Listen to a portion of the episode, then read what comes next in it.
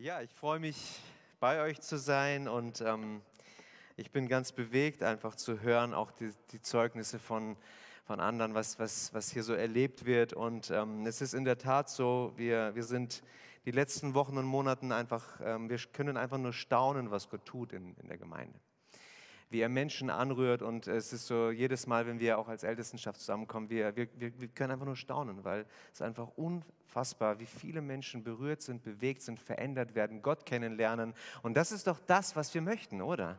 Dass Gott wirkt, dass der Heilige Geist wirkt. Und ich habe jetzt, wo ich in Griechenland war, wisst ihr, es ist ähm, einfach, war für mich ein Vorrecht, auch daran teilzunehmen, zu sehen, dass egal in welchen Ort du gehst in dieser Welt, du findest immer Menschen, die Jesus lieben und die sein Reich bauen.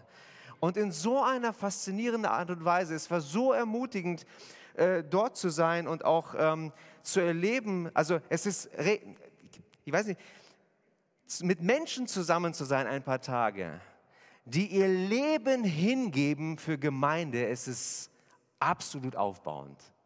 Wo Gemeinde nicht einfach nur ein Gottesdienstbesuch ist.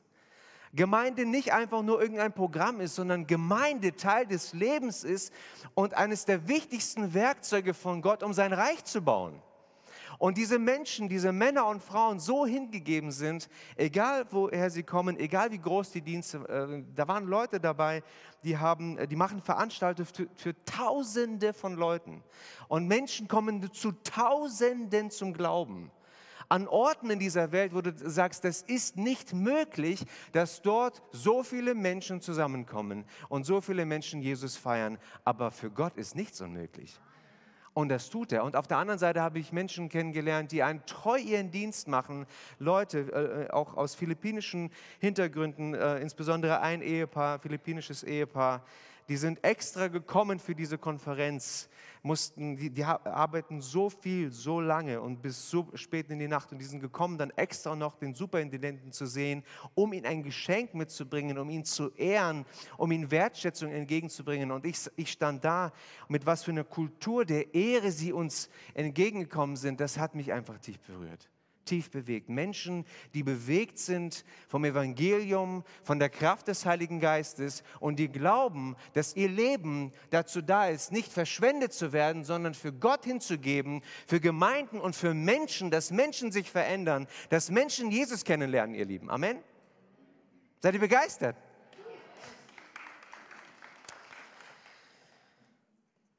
Halleluja. Vater, ich danke dir jetzt für dein Wort. Danke, dass du zu uns redest. Danke, dass du uns auch jetzt mit hineinnimmst, Herr, in, in deine guten Gedanken. Und danke, dass dein Wort uns verändert und dein Wort uns ermutigt und uns freisetzt, das Leben zu leben, was du dir gedacht hast. Es sind so viele Sehnsüchte hier, so viele Menschen, die, die mehr von dir wollen, die dir dienen möchten. Menschen, die dich suchen die dich kennenlernen möchten.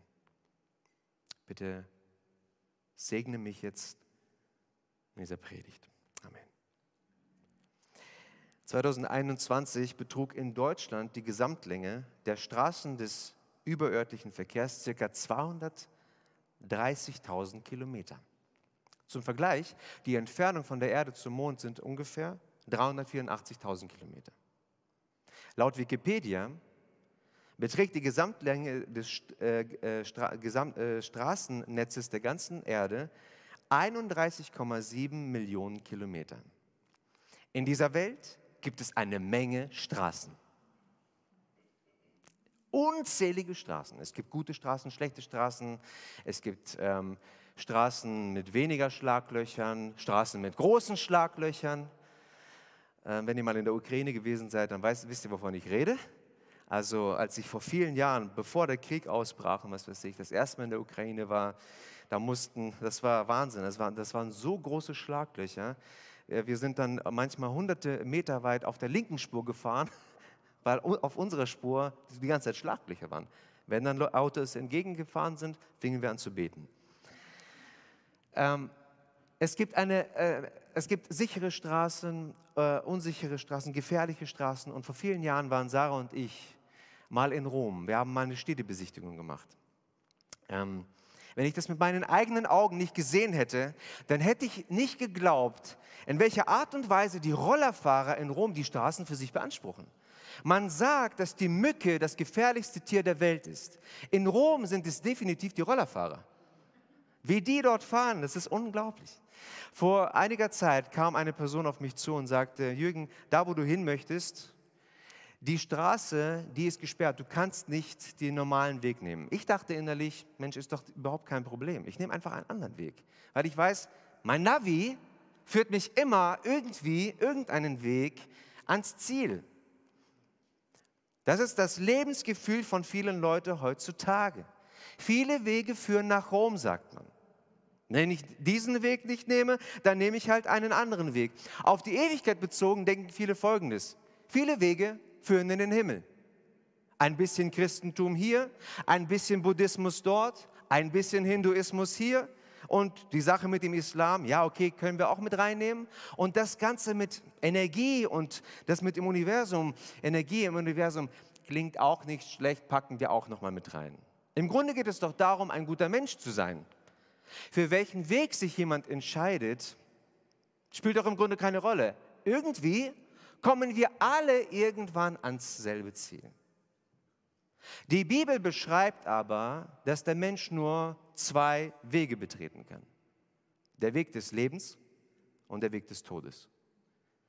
In Jeremia 21, Vers 8 lesen wir, so spricht der Herr, siehe, ich lege euch den Weg des Lebens vor und den Weg des Todes.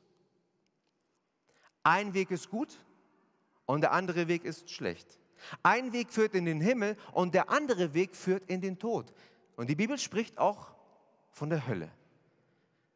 Mir fällt auf, dass das Thema Hölle in Gemeinden, in Gottesdiensten unter Christen kaum mehr verwendet wird. Man spricht kaum mehr darüber, über dieses Thema. Vor, äh, in der Gemeinde, wo ich aufgewachsen bin, kam immer einmal im Jahr ein Prediger zu uns und wir wussten alle, egal bei welchem, über welches Thema er spricht, egal welches Thema es ist, er landet immer lautstark bei dem Thema Hölle. Und das war manchmal so richtig furchterregend. Also du saßt dort als Jugendlicher und er war so richtig lautstark. Vielleicht waren, sind das auch Gründe, warum wir über dieses Thema nicht mehr sprechen, weil es Angst verbreitet hat. Aber ihr Lieben, wir dürfen ungemütliche Themen nicht ausklammern. Und das ist auch der Grund, warum ich es liebe, durch Bücher zu predigen in der Bibel. Nicht einfach nur, Themenpredigten sind super, aber mal durch, mal durch ganze Abschnitte zu predigen. Wisst ihr warum? Weil ich nicht nur über meine Lieblingsthemen spre spreche, sondern um die Themen, die uns begegnen. Das ist genauso wie in der Familie. In der Familie spricht man doch auch nicht nur über die Lieblingsthemen. Du sprichst über das, was du dir begegnet. Was, du, was, was plötzlich Thema ist. Und darüber reden wir. Und genauso auch hier. Und das, worüber Jesus hier spricht heute, gehört zu den herausforderndsten Dingen, die er gesagt hat. Matthäus 7, Vers 13 bis 14 heißt es, geht hinein durch die enge Pforte, denn weit ist die Pforte und breit der Weg, der zum Verderben führt. Und viele sind, die auf ihm hingehen. Denn eng ist die Pforte und schmal der Weg, der zum Leben führt, und wenig sind, die ihn finden. Der Titel meiner Predigt lautet Der Weg des Lebens. Der Weg des Lebens. Als ich zehn Jahre alt war, bin ich zu meinen Eltern gegangen. Und ich bin ja als Christ aufgewachsen, ich bin zu ihnen hingegangen, aber ich, mir brannte die Frage auf dem Herzen, was ist eine Bekehrung? Wie bekehrt man sich? Was bedeutet das? Und meine Eltern erklärten mir, dass es bedeutet, dass du dein Leben Jesus gibst, dass du äh, um Vergebung bittest und äh, vieles kannte ich schon, aber mir brannte es auf dem Herzen und ich wollte mich, ich wollte mein Leben Jesus geben. Und an diesem Abend übergab ich Jesus mein Leben. Ich betete und ich kann, das Gefühl, was ich danach hatte, war, äh, ich kann es nicht mehr, ich kann es nicht beschreiben. Diese Leichtigkeit. Erinnerst du dich noch an deine Bekehrung? Der Moment, wo Jesus in dein Leben gekommen ist, die Freiheit, die du erlebt hast, die Freiheit von der Sünde, wie kostbar ist es, wenn Menschen das erleben, frei zu werden, angenommen zu sein, geliebt zu werden. Und, das, und ich verließ den Weg des Todes und ich betrat den Weg des Lebens. Und es fing mit einer Entscheidung an, die ich treffen musste. Und das ist das, worüber Jesus spricht. Jesus spricht in diesem Text, das Erste, worüber er spricht, der Weg des Lebens beginnt. Es beginnt mit einer Entscheidung für Jesus. Es beginnt mit einer Entscheidung für Jesus. Jesus beginnt, äh, äh, Jesus beginnt mit einem Befehl. Er sagt, geht hinein durch die enge Pforte. Und wenn Jesus sagt, geht, dann meint er alle Menschen, die ihm damals zugehört haben klein und groß, gebildete Menschen, ungebildete Menschen, Männer und Frauen, jung und alt, Geschäftsleute, Bettler, kranke Menschen, gesunde Menschen, religiöse Menschen und Menschen, die es mit der Religion nicht so, ähm, nicht so haben. Jesus wollte alle Menschen erreichen. Er wollte zu allen Menschen sprechen. Und es geht nicht nur um irgendwelche religiösen Menschen. Jesus liebt Menschen, die sich für Religion interessieren. Jesus liebt auch die Menschen, die sich nicht für die Religion interessieren. Und Jesus liebt auch die Menschen, die sagen, lasst mich mit dem Ganzen komplett in Ruhe. Und daran hat sich bis heute nichts verändert, ihr Lieben. Jesus möchte, dass alle durch die enge Pforte gehen. Mit anderen Worten, Jesus möchte, dass jeder sich entscheidet. Eine gute Predigt hat nicht nur gute Punkte, sondern sie bringt Menschen immer dazu, auch Entscheidungen zu treffen. Wofür entscheidest du dich? Was ist das, was du in deinem Leben umsetzen möchtest? Und das ist auch der Grund, warum ihr in diesem Predigt-Studienmaterial äh, immer auf, hinten von mir auch Aktionsschritte sehen, äh, seht. Was ist der nächste Schritt? Was könntest du tun? Was möchte Gott, dass du umsetzt in der nächsten Zeit? Jesus hat viele Dinge in seinen Predigten gesagt. Erinnert euch, wir sind jetzt schon sehr lange in der Bergpredigt unterwegs. Jesus sprach über Familie, über Freundschaft, über Arbeit, wie wir anderen vergeben. Er sprach übers Geben. Er sprach, wie wir unser, unser geistiges Leben leben. Er sprach über so viele Dinge. Und jetzt sagt er, geht. Das, was uns alle am meisten voneinander unterscheidet, ihr Lieben, ist nicht unsere Herkunft oder unsere Prägung, es sind die Entscheidungen, die wir treffen. Woche für Woche sitzen Menschen in denselben Predigten, hören dieselben Themen und am Ende der Woche haben die gleichen Botschaften völlig unterschiedliche Spuren hinterlassen. Warum? Es sind die Entscheidungen, die wir treffen, die uns voneinander unterscheiden. Jemand entscheidet sich jemandem zu vergeben. Der andere nicht. Eine Mutter entscheidet sich, im Laufe der Woche geduldiger mit ihrem Kind äh, umzugehen, der Vater nicht. Ein Geschäftsführer entscheidet sich, Gott mehr zu vertrauen in den Finanzen. Ein Jugendlicher entscheidet sich, nicht mehr so viel Zeit zu verbringen in den sozialen Medien, nicht so viele Games zu spielen und andere nicht. Väter entscheiden sich, Gottes Vaterliebe an ihr Herz zu lassen. Mir kam folgender Gedanke. Nur weil du die Vaterliebe Gottes, nur weil du die Botschaft des, der Vaterliebe Gottes hörst, bedeutet es noch lange nicht, dass du dich dieser Vaterliebe die kommende Woche aussetzt. Wir hören so viel und wir setzen uns so wenig aus. Warum? Es sind unsere Entscheidungen. Für manchen Mangel in unserem Leben ist nicht Gott oder der Teufel verantwortlich, es sind die Entscheidungen, die wir in unserem Leben treffen. Was uns voneinander unterscheidet, ihr Lieben, sind die Entscheidungen, die wir treffen. Wir treffen Entscheidungen und diese Entscheidungen formen uns dann zu den Menschen, die wir heute sind.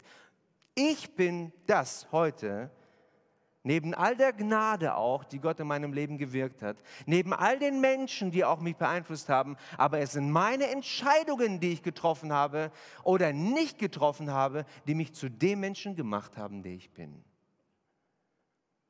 Und wenn ich mich nicht entschieden hätte, mein Leben an bestimmten Stellen zu verändern, dann weiß ich nicht, ob ich heute hier stehen würde. Vielleicht habt ihr es mitbekommen in den letzten Wochen, dass Aaron Carter tot aufgefunden wurde in der Badewanne. Aaron Carter ist der Bruder von Nick Carter. Nick Carter ist äh, ein Sänger der berühmten äh, äh, Boyband äh, Backstreet Boys. Habe ich früher auch ab und zu gehört. Und mittlerweile höre ich das jetzt nicht so. Zwei Brüder, dieselben Eltern. Beides eine Musikerkarriere. Der eine Bruder lebt, der andere ist tot. Warum? Entscheidungen. Man vermutet, dass er sich das Leben umgebracht hat. Er hatte totale Drogenprobleme. Entscheidungen. Es sind die Entscheidungen, die Menschen treffen und die sie prägen, die sie formen und zu den Menschen machen, die sie sind. Und in der Bibel werden wir immer wieder aufgefordert, Entscheidungen zu treffen. Bevor Moses starb, sagt er zum Volk Israel folgende Worte. 5. Mose 30, Vers 19 lesen wir folgendes. Heute stelle ich euch vor die Wahl zwischen Leben und Tod, zwischen Segen und Fluch. Der Himmel und die Erde sind meine Zeugen. Wählt doch das Leben, damit ihr und eure Nachkommen am Leben bleiben. Entschließt euch, den Herrn, euren Gott zu lieben, ihm zu gehorchen und euch ihm ganz anzuvertrauen. Denn er ist euer Leben. Ihr werdet dann lange in dem Land leben, das der Herr eure, euer, euren Vorfahren Abraham, Isaak und Jakob mit deinem Eid versprochen hat. Entschließt euch, dem Herrn, euren Gott zu lieben, ihm zu gehorchen und euch ihm ganz anzuvertrauen, denn er ist euer Leben, sagt er. Gott ist unser Leben. Entscheide dich, Gott zu vertrauen, dein Leben Gott hinzugeben. Und in dieser Predigt saß Josua und er hörte mit solchen Ohren zu, was, was Moses sagt. Mose, äh, Josua war derjenige, der das Volk Israel dann weitergeführt hat und in das verheißene Land gebracht hat, als Mose dann gestorben ist. Josua war derjenige, der jetzt die Entscheidungen treffen musste. Josua war derjenige, der jetzt das Vorbild war für das Volk Israel. Und als Josua seine Abschließrede äh, äh sprach, die lesen wir, seine Worte in Josua 24, Vers 15, lesen wir folgendes. Josua sprach am Ende seiner Reise zu dem Volk Israel und sagte, wenn ihr aber nicht bereit seid, dem Herrn zu dienen, dann entscheidet euch heute, wem ihr dienen wollt. Den Göttern, denen eure Vorfahren jenseits des Euphrat dienten, oder den Göttern der Amoriter, in deren Land ihr heute lebt. Ich und meine Familie werden jedenfalls dem Herrn dienen. ich und meine Familie werden dem Herrn dienen. Weißt du was? Wie du dich entscheidest, das ist deine Sache. Ich und meine Familie, wir werden dem Herrn dienen. Und wenn meine Kinder sich entscheiden, dem Herrn irgendwann nicht zu dienen, sage ich, das ist deine Entscheidung. Ich und die in meiner Familie, die es möchten, wir werden dem Herrn dienen. Wir werden dem Herrn dienen. Und wenn dein Jahre, äh, ein Jahr, noch ein Jahr, Jahrzehnt. Und wenn du am Ende des Lebens irgendwann stehst und zurückschaust und sagst, ich habe irgendwie gar nicht gedient, sag, das war deine Entscheidung. Du kannst nicht Gott dafür verantwortlich machen. Du kannst nicht den Teufel dafür verantwortlich machen. Du bist dafür verantwortlich. Ich bin dafür verantwortlich. Es ist meine Entscheidung.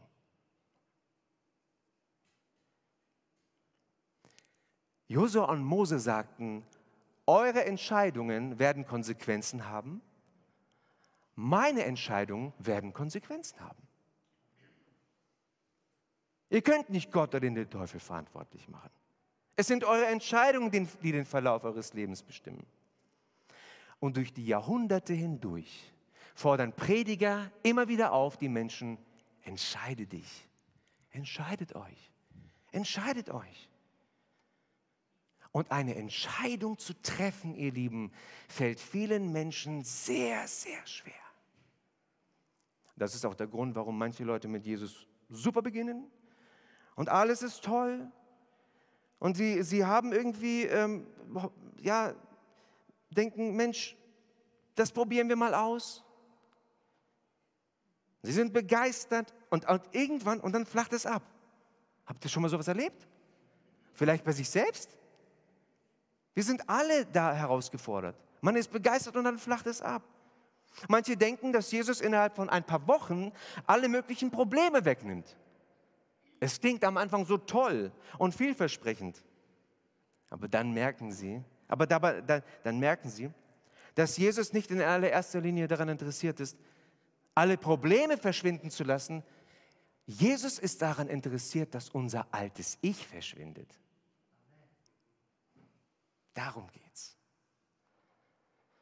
Und manche Herausforderungen in unserem Leben lässt Gott, damit unser Ich verschwindet. Er verändert nicht alles um uns herum, er verändert alles in uns. Amen. Halleluja. Aber das ist vielen zu anstrengend, ihr Lieben. So vielen ist das zu anstrengend. Oh, ich muss mich ändern. Und auch noch hier und noch da. Hey, natürlich ist es anstrengend. Ich meine, dafür ist doch Jesus ans Kreuz gegangen. Damit es überhaupt möglich ist für uns, dass wir uns verändern. Er hat mit seinem Blut bezahlt. Aber, ihr Lieben, wir brauchen uns nicht ständig auf den Mangel zu konzentrieren. Jesus ist auferstanden. Und die Auferstehungskraft wirkt in uns. Und der Heilige Geist hilft uns und befähigt uns, dass wir uns verändern. Das sind nicht wir. Er ist es, der in uns wirkt. Aber ich muss mit ihm kooperieren. Und als Jesus seine Predigt hielt, predigt er nicht, um Applaus zu bekommen. Heute habe ich so den Eindruck, und da sage ich auch von mir selber, gab es schon manches Mal, wo ich gepredigt habe, um Applaus zu bekommen, um Anerkennung zu bekommen. Wir sind nie, niemand ist davor gefeit. Aber Jesus predigte nicht, um Applaus zu bekommen. Jesus predigte, damit sich die Menschen entscheiden. Wem folgst du nach? Und er stellt jetzt im Verlauf der Rede, und wenn, wenn du die Bergpredigt an dieser Stelle liest, äh, fällt Folgendes auf.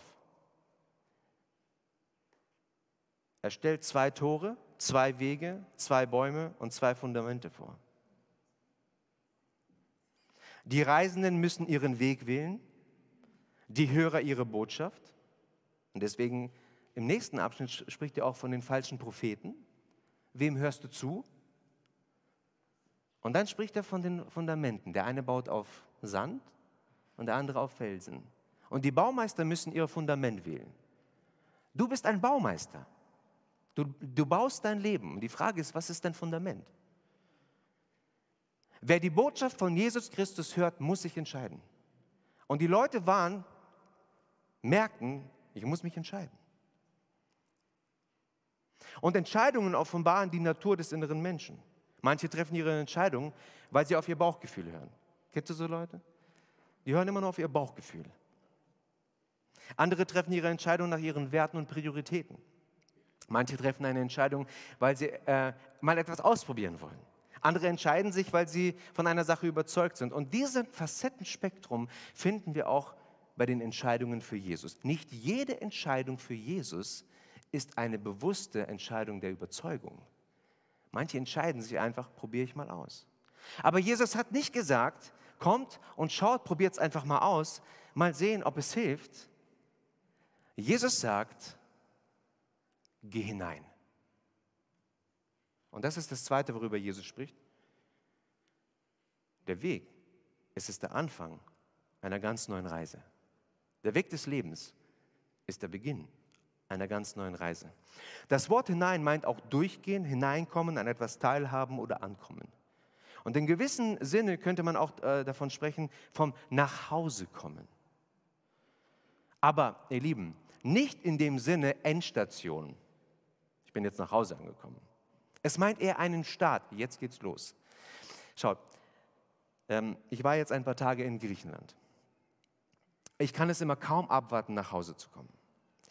Nach Hause zu kommen bedeutet für mich nicht, ich komme nach Hause, mache die Tür auf, gehe rein, Schuhe aus, Jacke, Tasche, aufs Sofa und dann bewege ich mich nicht mehr. Das bedeutet nicht nach Hause kommen. Es ist eher ein Start, ein Beginn.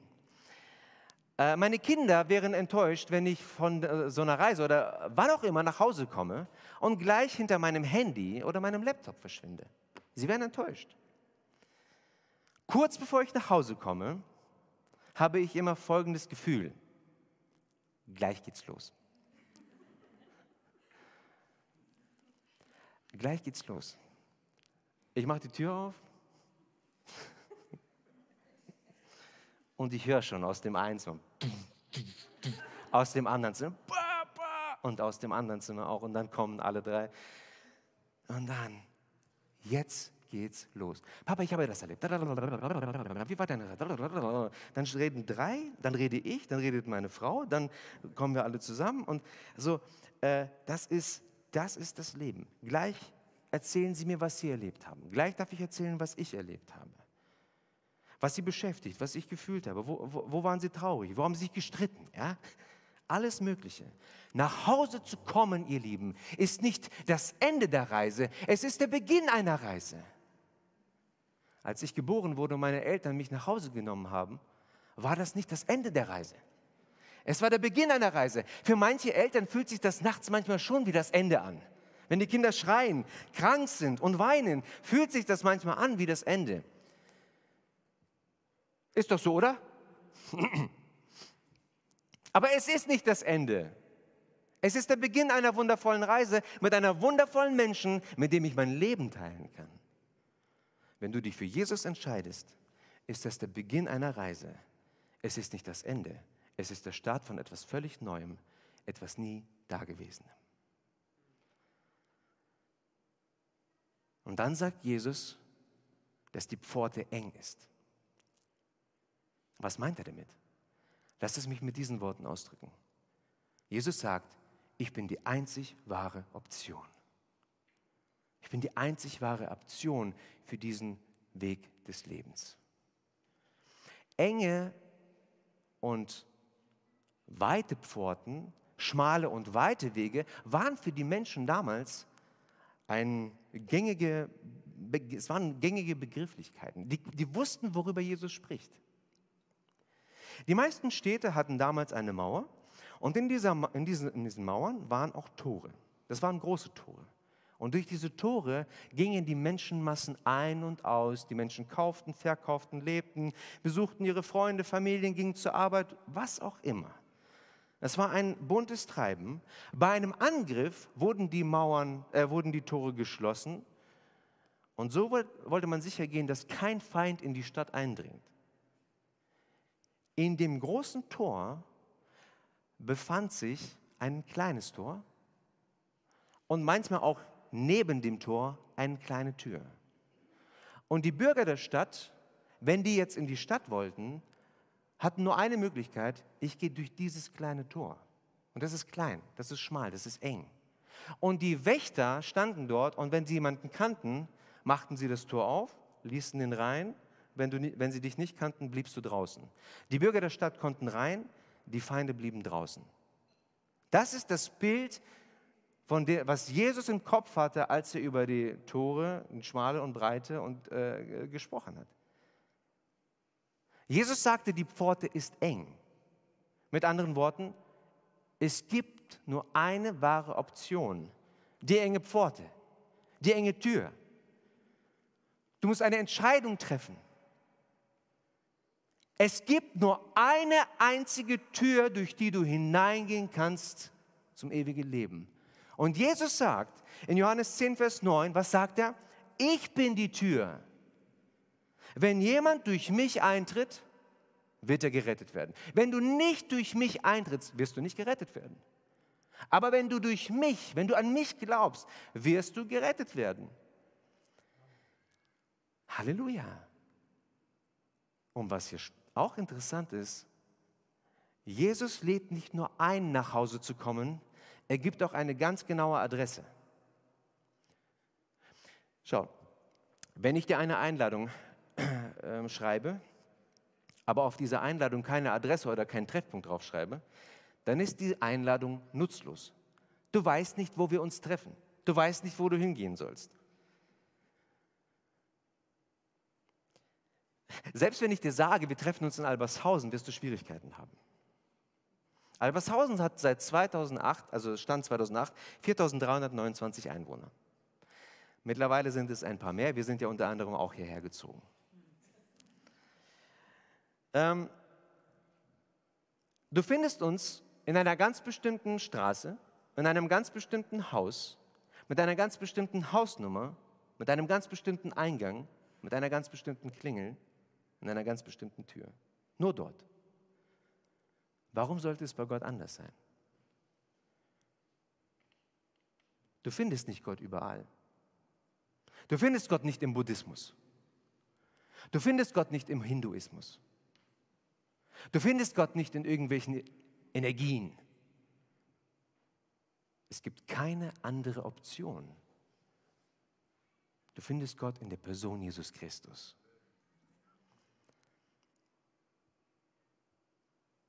Das bedeutet es, wenn Jesus sagt, die Pforte ist eng. Viele Leute werfen uns Christen deswegen oft so Engstirnigkeit vor. Nach dem Motto, wir sind so intolerant. Äh, man sagt, wir haben keine Weite. Wir haben einen Tunnelblick. Man ist so extrem. Habt ihr schon mal sowas mitbekommen? Ja, ihr Christen, ihr seid ja voll, ihr seid echt extrem. Ähm, äh, ich sage euch ganz ehrlich, ich mag es nicht, wenn man mich als engstirnig bezeichnet. Ich mag das echt nicht. Aber wisst ihr, Wahrheit hat es immer mit Enge zu tun. Folgendes Beispiel. Stell dir mal vor, du gehst zum Bäcker und kaufst Brot. Brot kostet gerade 4 Euro. Ein Brot. Es gab auch andere Zeiten, war ein bisschen günstiger. 4 Euro. Nun, du gibst der Verkäuferin oder dem Verkäufer jetzt 50 Euro für das Brot. So. Und stell dir mal vor, die Verkäuferin gibt dir 10 Euro Rückgeld.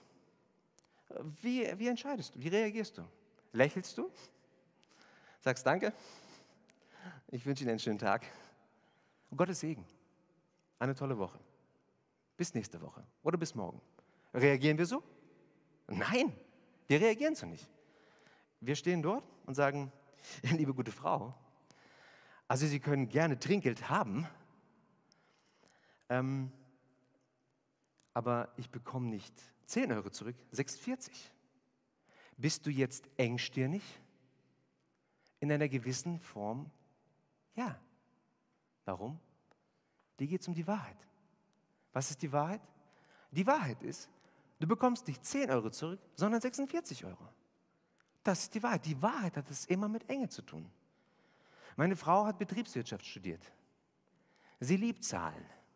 Sie liebt genaue Zahlen. Sie liebt Excel-Tabellen. Und ihre Excel-Tabellen sind megamäßig. Die sind genau, sehr genau. Ich bin froh, dass ich so eine Frau an meiner Seite habe, die mir auch in meiner Ungenauigkeit manchmal hilft oder auch anderen hilft. Gute Buchhalter sind genaue Leute.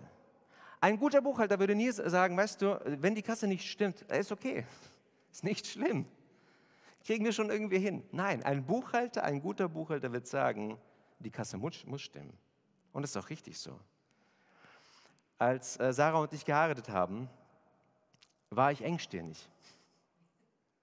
Du kannst auch sagen, ich habe mich eingeschränkt. Aber wisst ihr, das war die großartigste Einschränkung in meinem Leben. Von all den Frauen dieser Welt habe ich mich für sie entschieden. Ich habe mich eingeschränkt. Ich wollte sie. Engstirnigkeit. Du kannst auch positiv ausdrücken. Als wir uns entschieden, Kinder zu bekommen, das war Einschränkung. Nie und nimmer, für kein Geld der Welt würde ich das rückgängig machen. Es kostet Kraft, es kostet Energie, aber das war unsere beste Entscheidung, die wir getan haben. Wisst ihr, was die Familien betreffen? Leben manche Leute ein anderes Leben. Sie sind da weiter. Sie sind da flexibler. Sie sind dann nicht so engständig. Und wisst ihr was? Das ist auch der Grund, warum manche Familien zerbrechen. Das ist auch der Grund, warum sich äh, Nachbarn bekriegen. Das ist der Grund, warum Bomben fallen. Das ist der Grund, warum wir einen, Krieg haben, Kriege haben. Das ist der Grund, warum, weil Menschen nicht eng sind, weil Menschen sich nicht fokussieren auf Beziehungen und den Wert von Beziehungen nicht mehr sehen, den Wert des Menschen nicht mehr erkennen. Ich habe mich für Jesus entschieden, ihr Lieben. Und wenn du, dich, und wenn du mit, mit mir darüber sprichst, ob es eine andere Option irgendwie im Himmel gibt, dann sage ich nein. Jesus ist die einzige Option, in den Himmel zu kommen. Und diese Sichtweise ist nicht populär. Jesus ist nicht populär. Dieser Weg ist nicht populär. Und das ist das, worüber Jesus spricht. Dieser Weg ist nicht populär. Und deswegen spricht Jesus von einem schmalen und einem breiten Weg. Jesus sagt, dass die Menschen auf dem breiten Weg auf dem Weg ins Verderben sind.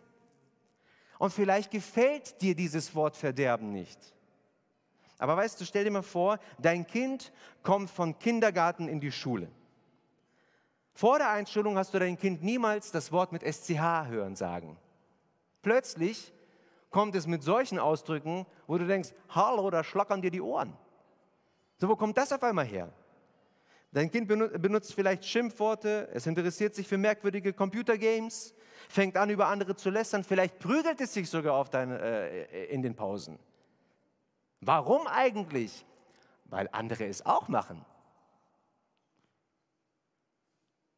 Du merkst, einige Dinge verderben den Charakter deines Kindes. Als Eltern arbeiten wir permanent dagegen und zeigen ihnen, dass nicht alles, was sie sehen bei den anderen, alles gut ist. Was mache ich da eigentlich mit meinem Kind? Was vermittle ich ihm? Es gibt einen schmalen Weg und es gibt einen breiten Weg. Es gibt einen Weg, der uncool ist und es gibt einen Weg, der cool ist für, die viele, für viele. Der eine Weg ist schmal und gut und der andere Weg führt ins Verderben und im schlimmsten Fall ins Gefängnis. Und ihr Lieben, ich erzähle euch keine Märchen. Wir kennen solche Fälle, wo du merkst, wenn das so weitergeht, dann wird es wahrscheinlich irgendwann dort landen. Hier sehen wir das Prinzip, schmaler Weg, breiter Weg. Manche sitzen stundenlang vor dem Handy und spielen, die anderen nicht. Manche fangen an, manche fangen an zu rauchen, die anderen nicht. Die einen probieren Drogen aus, die anderen nicht. Die einen klauen Sachen und die anderen nicht. Die anderen sind ehrlich und die anderen lügen. Den schmalen Weg zu gehen ist oft unpopulär. Aber auf die Gesellschaft bezogen ist das der gesündere Weg. Auf die Ewigkeit bezogen ist das der rettende Weg. Und nur weil die meisten Menschen, ihr Lieben, keine Beziehung zu Jesus haben, bedeutet es noch, noch nicht, dass es nicht möglich ist. Lass dir nicht von der, äh, der, der mehr, also ich spreche jetzt natürlich zu den meisten, die eine Beziehung zu Jesus haben. Oder? Aber es gibt auch Menschen, die noch keine haben. Und zu denen spricht Jesus, entscheide dich. Lass dir nicht von der Mehrheit der Menschen einreden, was richtig oder falsch ist. Finde es selbst heraus indem du Jesus kennenlernst. Ich möchte uns ein Zitat vorlesen. Unsere Gesellschaft zerbricht aus den Nähten, weil wir die Mehrheit befragen, um die Moral zu definieren.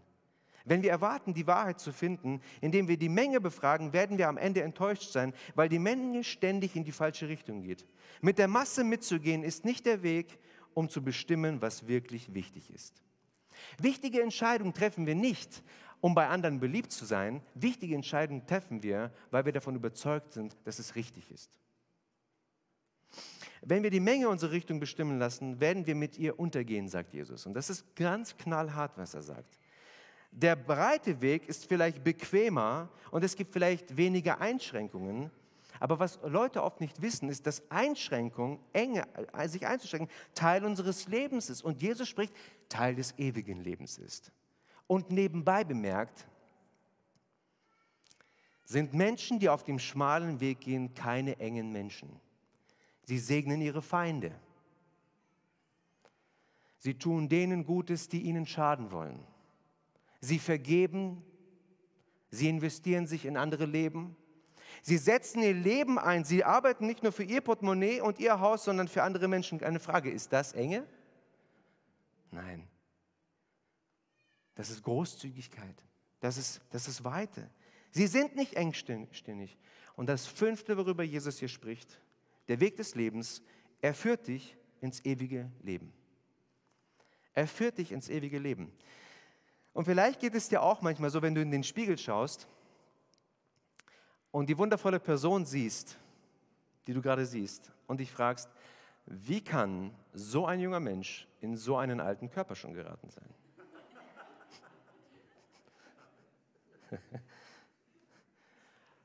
Wisst ihr, ich habe eine Freundin. Entschuldigung, Schatz. Ich habe eine Freundin. Die ist, sie ist über 90 Jahre alt. Ich liebe es, Zeit mit dir zu verbringen. Sie ist echt meine Freundin. Und wisst ihr warum? Weil wenn ich mich mit ihr unterhalte, dann ist der Tod für sie nicht das Ende der Straße, sondern eine Kurve. Der Tod ist kein Punkt, sondern ein Komma. Und das kommt immer rüber. Sie freut sich. So nach dem Motto, haha Jürgen, ich bin vor dir da. Oh, oh die, die hat's gut. Versteht ihr? Das Beste kommt noch. Das Beste kommt noch. Es ist so schön jetzt schon, aber das Beste kommt noch.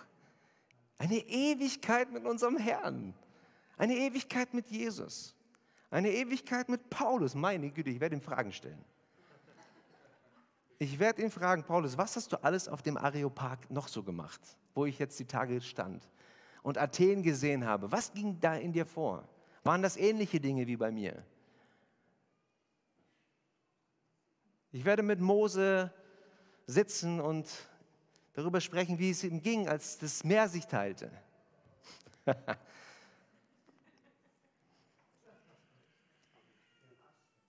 Ich werde ihn auch fragen, wie er sich gefühlt hat, als die Magier auch die Schlange, die, den Stab zum, zum Schlange gemacht haben. Hast du gedacht, so mein, mein Gott, da kommen die und machen das Gleiche? Wie fühltest du? Versteht ihr? Das Beste kommt noch und das Allerbeste. Wir werden mit unserem Jesus Christus an einem Tisch sitzen und mit ihm Gemeinschaft haben. Aber es ist nicht für jeden, es ist für die, die auf dem schmalen Weg gehen. Die, die sich entscheiden, durch die enge Pforte zu gehen, und die enge Pforte ist Jesus Christus. Die, die ihr Leben Jesus gehen, das alles führt sie in die Ewigkeit. Ich möchte wiederholen, die Band kann gerne nach vorne kommen. Ähm, der Weg des Lebens, es beginnt mit einer Entscheidung für Jesus. Wenn du keine Entscheidung für Jesus getroffen hast, ich ermutige dich, entscheide dich für Jesus. Aber die Entscheidung, bei dieser Entscheidung bleibt es nicht. Es ist der Beginn eines neuen Lebens. Und, und Jesus ist die einzig wahre Option auf diesem Weg des Lebens in die Ewigkeit hinein. Er ist nicht populär. Wundere dich nicht, wenn es Menschen gibt, die das nicht toll finden, die das uncool finden oder was auch immer. Weißt, wisst ihr, so viele Leute denken und sagen, hey, das mit Glauben, das, das ist so uncool, das ist so langweilig.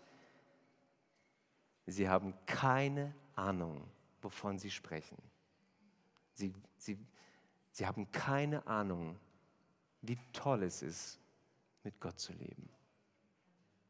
Und deswegen, weil sie keine Ahnung haben, werde ich nicht müde, diesen Menschen das Evangelium weiterzusagen. Dieser Weg führt dich ins ewige Leben. Lass uns die Augen schließen. Vater, wir danken dir für dein Wort. Danke für, für dein Wirken. Und ich, vielleicht ist, ist, ist jemand hier oder jemand schaut sich die Predigt online an oder hört sich die Predigt an. Wenn du noch keine Entscheidung für Jesus getroffen hast, dann lade ich dich ein, jetzt dich für Jesus zu entscheiden, zu ihm zu kommen. Jesus lädt dich ein. Jesus sagt, komm zu mir komm auf diesen Weg des Lebens. Ich möchte einfach ein Gebet sprechen und du sprichst es mir einfach nach. Jesus Christus, ich gebe dir mein Leben. Vergib mir meine Sünden. Vergib mir meine Schuld. Reinige mein Herz und schenk mir ewiges Leben. Führ mich auf den Weg des Lebens und führe mich ans Ziel in die Ewigkeit. Füll mich mit dem Heiligen Geist und mach mich zu einem neuen Menschen.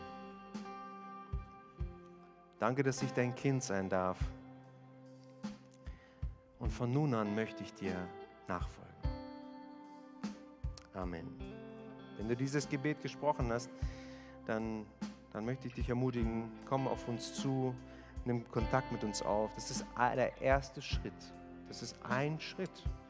Es ist nicht das Ziel deiner Reise, es ist der Beginn einer neuen Reise. Nimm Kontakt mit Leuten auf, die Jesus kennen, die Jesus lieben. Und Jesus, ich bete jetzt einfach, dass, dass wirklich noch viele, viele Menschen zum Glauben kommen, Herr. Wir beten, Herr, dass noch viele Menschen sich auf den Weg des Lebens begeben. Du hast selber gesagt, die meisten sind nicht auf diesem Weg. Und wenn wir uns umschauen und in die Welt schauen, die meisten Menschen gehen nicht auf dem Weg des Lebens, sondern sie gehen auf dem Weg des Todes und sie werden eine Ewigkeit getrennt sein von dir. Herr, Herr, erbarme dich. Herr, rette unser Land. Herr, rette unsere Region. Herr, wir bitten dich, dass du Menschen zu dir ziehst, dass Menschen zum Glauben kommen. Herr, wir beten, dass überall, wo Gemeinden sind in unserem Land und in dieser Welt, dass wir anfangen zu evangelisieren, zu mobilisieren und Menschen erreichen, dass Menschen anfangen, auf den Weg des des Lebens zu laufen. Jesus Christus, danke dir. Du bist der Sieger, du bist der Herr, du bist der König der Könige und du baust dein Reich her und du hörst nicht auf und wir werden noch Erweckungen sehen, die unser Land nicht gesehen haben, Herr. Wir danken dir, Herr, und wir beten. Ich bete jetzt auch für Griechenland, Herr, da wo ich war. Herr, dieses Land hat noch nie in den ganzen Jahrhunderten eine signifikante Erweckung erlebt, Herr. Da sind äh, so viele Menschen verloren, Herr. So viele Menschen haben keine eine Beziehung zu dir. Jesus, und wir machen uns eins heute Morgen und wir bitten dich, rette dieses Land, Herr. Rette die Menschen, Herr. Rette die Menschen, egal wo in dieser Welt, dass Menschen zum Glauben kommen, dass Menschen anfangen mit dir zu laufen, zu gehen und dass Veränderung, Transformation geschieht, Herr. Und ich bitte dich für jeden einzelnen von uns, dass wir zu geistlichen Multiplikatoren werden, dass wir anfangen, das Evangelium zu predigen, dass wir nicht müde werden, dass wir uns trauen, dass wir mutig sind, unser Zeugnis weiterzugeben, was du in unserem Leben getan hast. Und ich segne dich, ich setze dich frei in der kommenden Woche, dass Begegnungen, äh, Gespräche, Möglichkeiten stattfinden, wo du dein Zeugnis, das, was Jesus in deinem Leben getan hast, weitergeben kannst. Trau dich, halte nicht zurück. Dein Zeugnis, das, was Jesus in deinem Leben getan hat, kann in einem Moment einen Menschen die Ewigkeit schenken. Danke dir, Herr, für deine Gnade. Danke dir für deine Liebe. Danke dir, Herr. Amen. Amen. Ihr Lieben, ich habe wieder dieses Predigtmaterial. Ihr könnt es gerne nehmen, da hinten oder hier vorne. Und ich habe diesmal auch, erzähl jemandem, wie du zum Glauben gekommen bist. Erzähl deine Geschichte. Und ich habe hier einfach ein paar Hilfestellungen aufgeschrieben. Wie war dein Leben, bevor du Jesus kennengelernt hast? Denk darüber nach. Schreib es dir auf und einfach ein paar äh, weitere Fragen. Also nehmt es euch mit, geht tiefer da rein und ähm, lasst uns noch ein gemeinsames Lied singen. Lasst uns Jesus erheben und feiern. Und ähm, Jesus ist gut, Amen. Amen. Lass uns Jesus nochmal ehren. Ihm, äh, ja, lass uns Jesus nochmal einen Applaus geben. Danke dir, Herr, für alles, was du tust.